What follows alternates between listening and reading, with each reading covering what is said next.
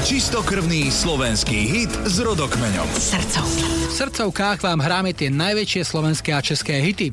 K tým našim naj patrí aj balada o polných vtákoch, ktorá vyšla na debutovom albume Mira Šbírku Dr. Sen v roku 1980.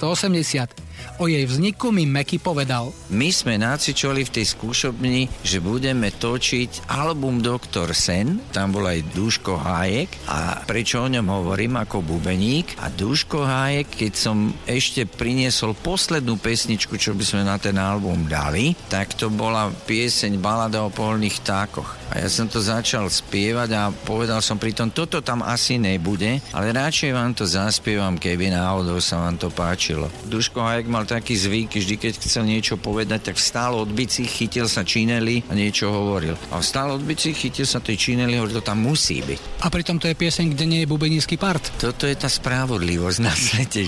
A my sme ešte vtedy nevedeli. Pravdepodobne sme si mysleli, že to bude normálne s normálnym obsadením rokovej kapely, že tam budú budú bubny a tak ďalej. Aj sme to tak cvičili. Ale ako si tá balada o polných tákoch, keď sa hrala normálne, klasickým spôsobom, tak stále to ako si nebolo ono. A namiesto toho, aby sme pridávali nástroje, tak ja som začal uberať tie nástroje. Hovorím, toto tam, nedajme tam bicie a tak ďalej. Postupne som všetko vyradil a zostal len legendárny zvuk húslostroja, ktorý priniesol Martin Karvaš. A preto sme tomu hovorili húslostroj, lebo to malo tú fantastickú vlastnosť, že nahradzal sláčiky. A to bolo vtedy úplne nové, taká možnosť. A to sa ukázalo, že sa na baladu o polných takoch hodí najviac.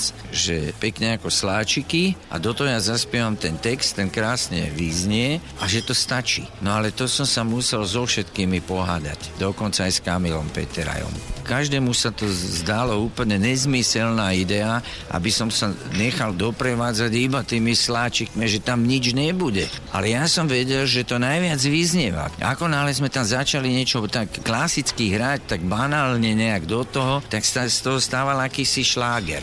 A keď som všetko vyhodil, tak to dostalo to posolstvo, že človek počúval ten text, že ten je si myslím, že mimoriadný a naraz to vyznelo. A možno, že v určitej chvíli si to uvedomil aj Kamil, len sa mu to zdalo priveľmi odvážne vtedy a myslel si, že aj keď sme to dokončili, tak on si myslel, že sme zabili dobrú skladbu. Ale keďže to bola iná éra, ktorá nebola závislá od toho, že testy, vtedy to bolo o tom, že začali niektorí hudobní redaktori to hrať. A raz to zahral ten druhý inokedy a tá pesnička dostala tú príležitosť a najmä dostala viacej času na to, aby sa ľuďom dostala pod kožu a po určitej dobe zrazu za mnou začali ľudia chodiť, že balada o polných vtákoch, to je ono. A v podstate zo skladby, ktorá ani náhodou nemala byť hitom, pretože ak zoberie si človek nový text, ktorý začína ľakajú sa klietky rúk,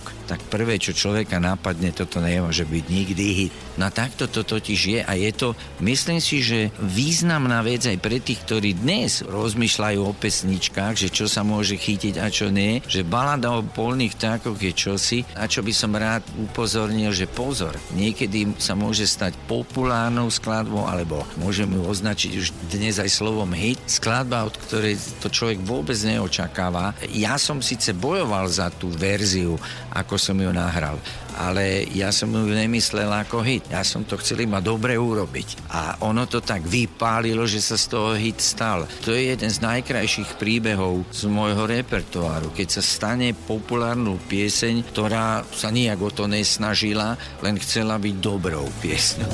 Julo Virší hrá najväčšie slovenské a české srdcovky. Na Expresse.